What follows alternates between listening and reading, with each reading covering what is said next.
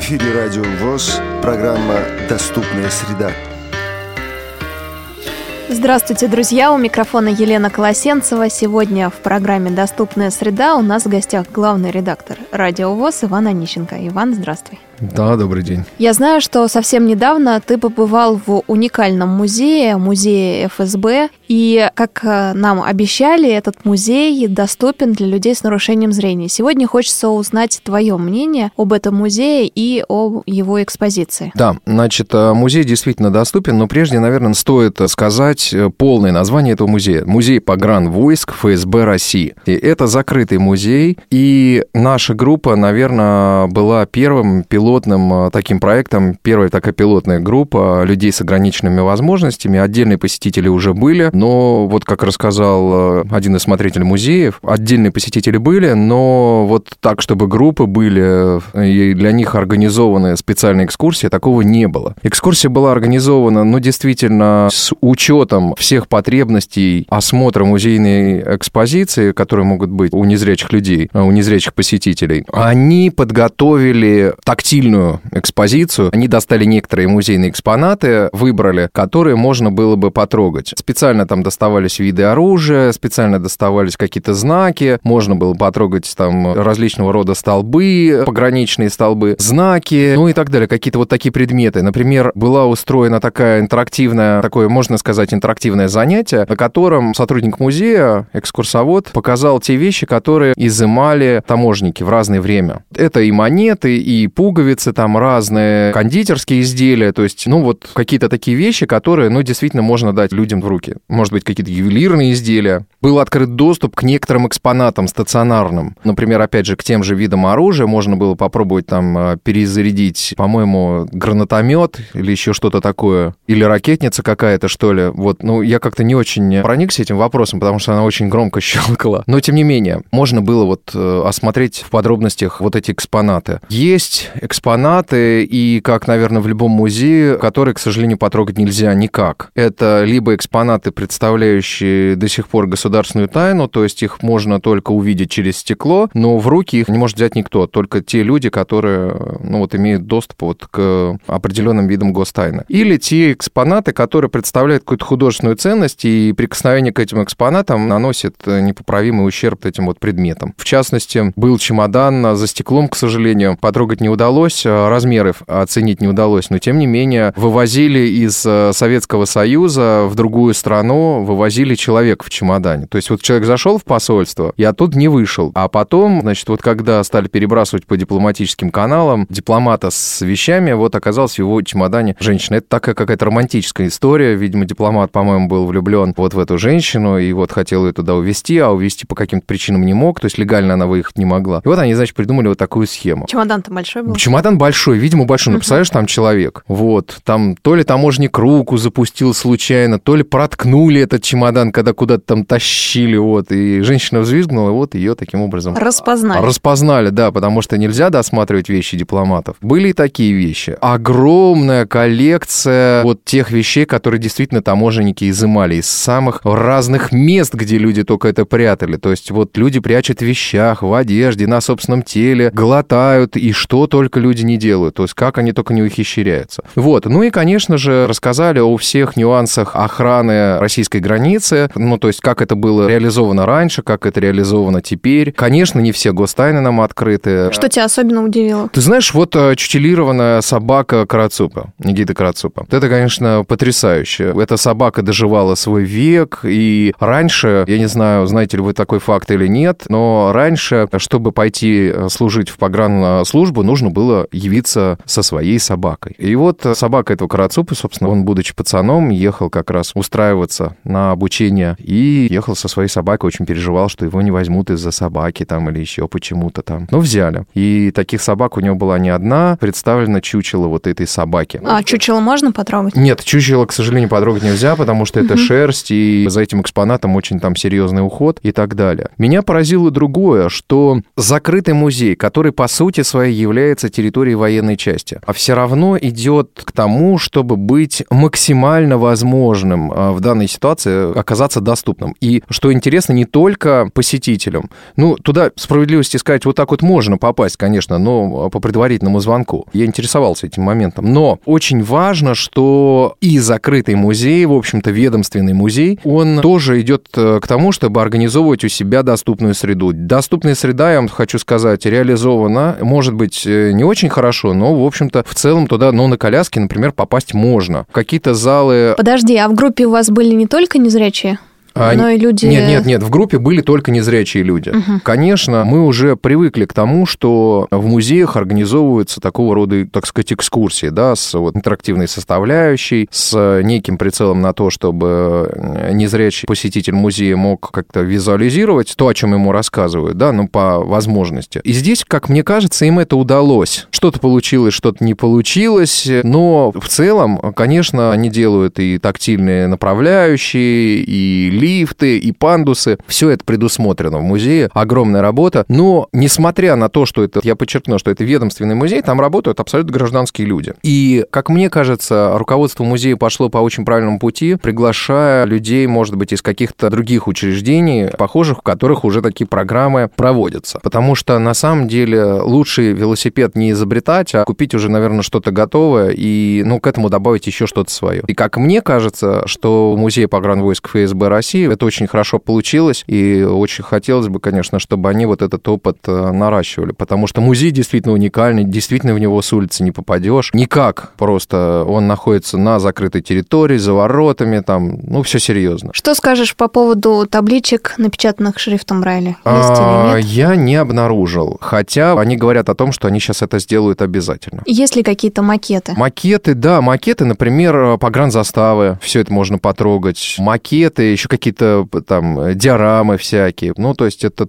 что-то такое можно посмотреть. Есть макеты каких-то технических средств. Там, да, например, макет корабля какого-нибудь пограничного. То, что можно потрогать. Ну, то есть экспонатов тактильных очень много. Очень много. Ну, очень много, конечно, и документов, которые тоже, ну, вот для меня, как человека, который посещает музей, тоже представляют весьма большой интерес. Всякие там положения по гранслужбе, иные документы всякие, которые там представлены, ну и так далее. Во время посещения музея тебе удалось взять интервью у старшего научного сотрудника Нины Владимировны Ермаковой. Я предлагаю сейчас послушать это интервью, а потом продолжить нашу С огромным беседу. удовольствием. Давайте послушаем. Сегодня мы имели уникальную возможность посмотреть экспозицию вашего замечательного музея. Музей является закрытым, но почему-то вы решили организовать экскурсию для такой категории, как незрячие посетители. Почему вдруг пришла в голову такая идея? И как вам кажется, насколько как бы дальше имеет это перспективы какие-то? На самом деле у нас двоякая ситуация. С одной стороны, мы действительно музей. Мы готовы принимать зрителей любой категории.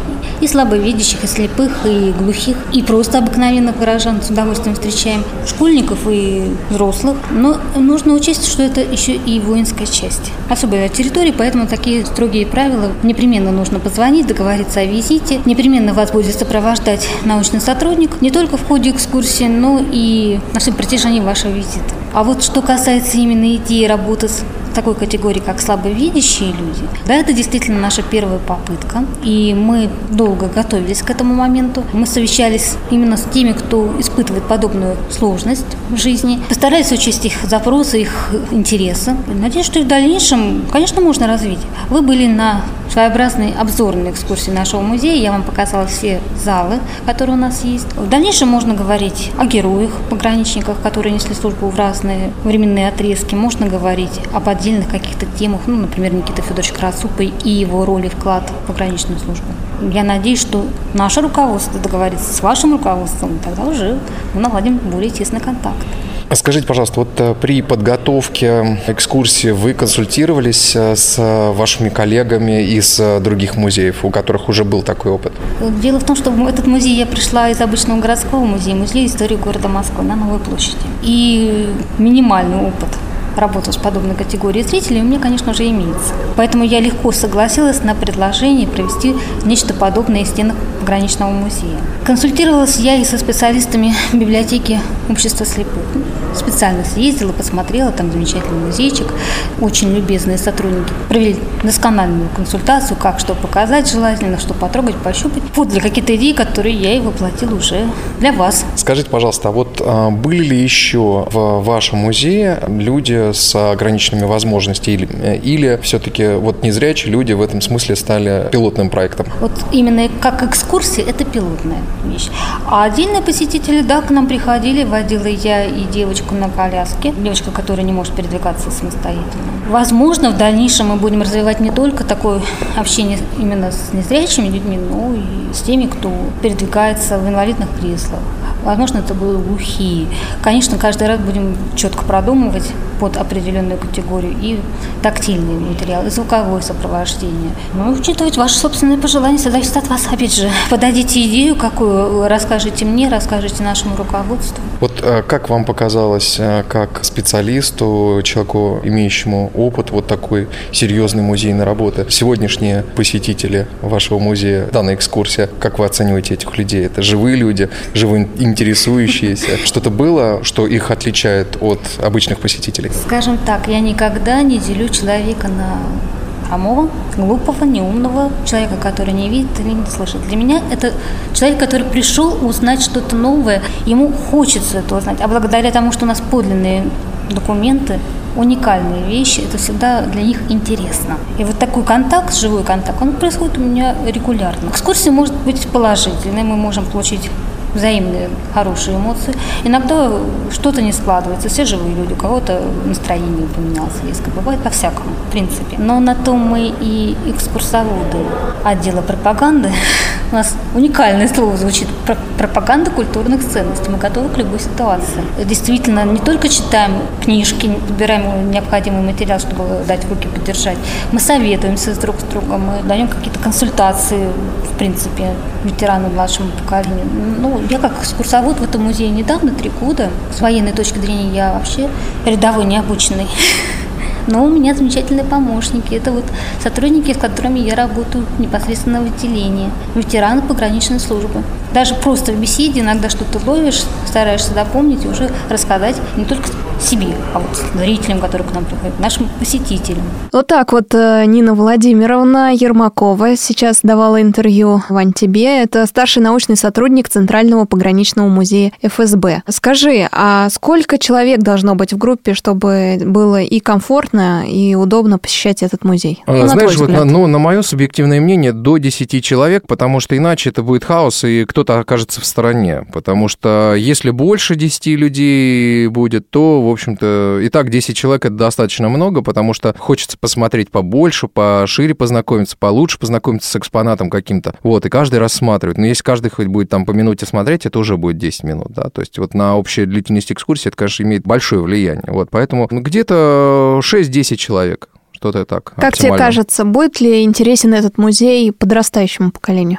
Безусловно, потому что, конечно, особенно мальчишкам, ребенок-мальчик себя позиционирует как-то немножко с военной службы, это всегда интересно, ну и девочка, наверное, это тоже будет интересно. Но вот с точки зрения того, что изымают, потому что там масса всяких ювелирных штучек, ну и так далее, и вообще всего блестящего. Конечно, интересен, потому что, конечно, есть что посмотреть, есть, наверное, какие-то формы, доступные именно для детей. Что можно сказать детям? И я вообще считаю, что, конечно, такие музеи надо детям показывать рассказывать, потому что очень важно формировать у детей правильное восприятие государства во всех его аспектах. И сколько длилась экскурсия? Сколько планировать э, времени на посещение этого музея? Я думаю, что где-то около полутора часов, плюс-минус. В принципе, экспозиция музея очень большая, мы, конечно же, посмотрели не все, но мне кажется, что где-то оптимально это час двадцать, два часа. Друзья мои, посещайте музей. Мы сегодня рассказывали о Центральном пограничном музее ФСБ. У нас гостях был Иван Онищенко. Вань, спасибо большое, что рассказал об этой экскурсии уникальной. Я вообще всем рекомендую, хотя у нас есть такое убеждение, что вот, ну, зачем незрячий музей, что там можно посмотреть. Ребят, люди, там можно увидеть очень много чего интересного. Неважно, видишь ты или нет, важно, с кем ты идешь в этот музей. Как э, твой сопровождающий человек, который с тобой идет тоже смотреть этот музей, может тебе вот передать ту атмосферу тех экспонатов, среди которых вы находитесь. Не бойтесь ходить в картинные галереи, галереи, в музее, интересуйтесь. Мир, он настолько многогранен и разнообразен, что, в общем-то, конечно, есть э, на что в этом мире посмотреть, есть чем поинтересоваться. И я думаю, что каждый из вас, например, в музее погранвойск ФСБ России, конечно, найдет себе что-то такое по душе. Ну, кто-то больше любит картины галереи, кто-то больше еще любит какие-то выставки. Мне кажется, музей погранвойск ФСБ России и еще несколько музеев, о которых мы обязательно еще поговорим в следующих программах, он достоин того, чтобы им поинтересовались люди. С вами были Елена Колосенцева и Иван Онищенко. Нам помогала в записи звукорежиссер Олеся Синяк. До встречи в эфире Радио ВОЗ. Счастливо.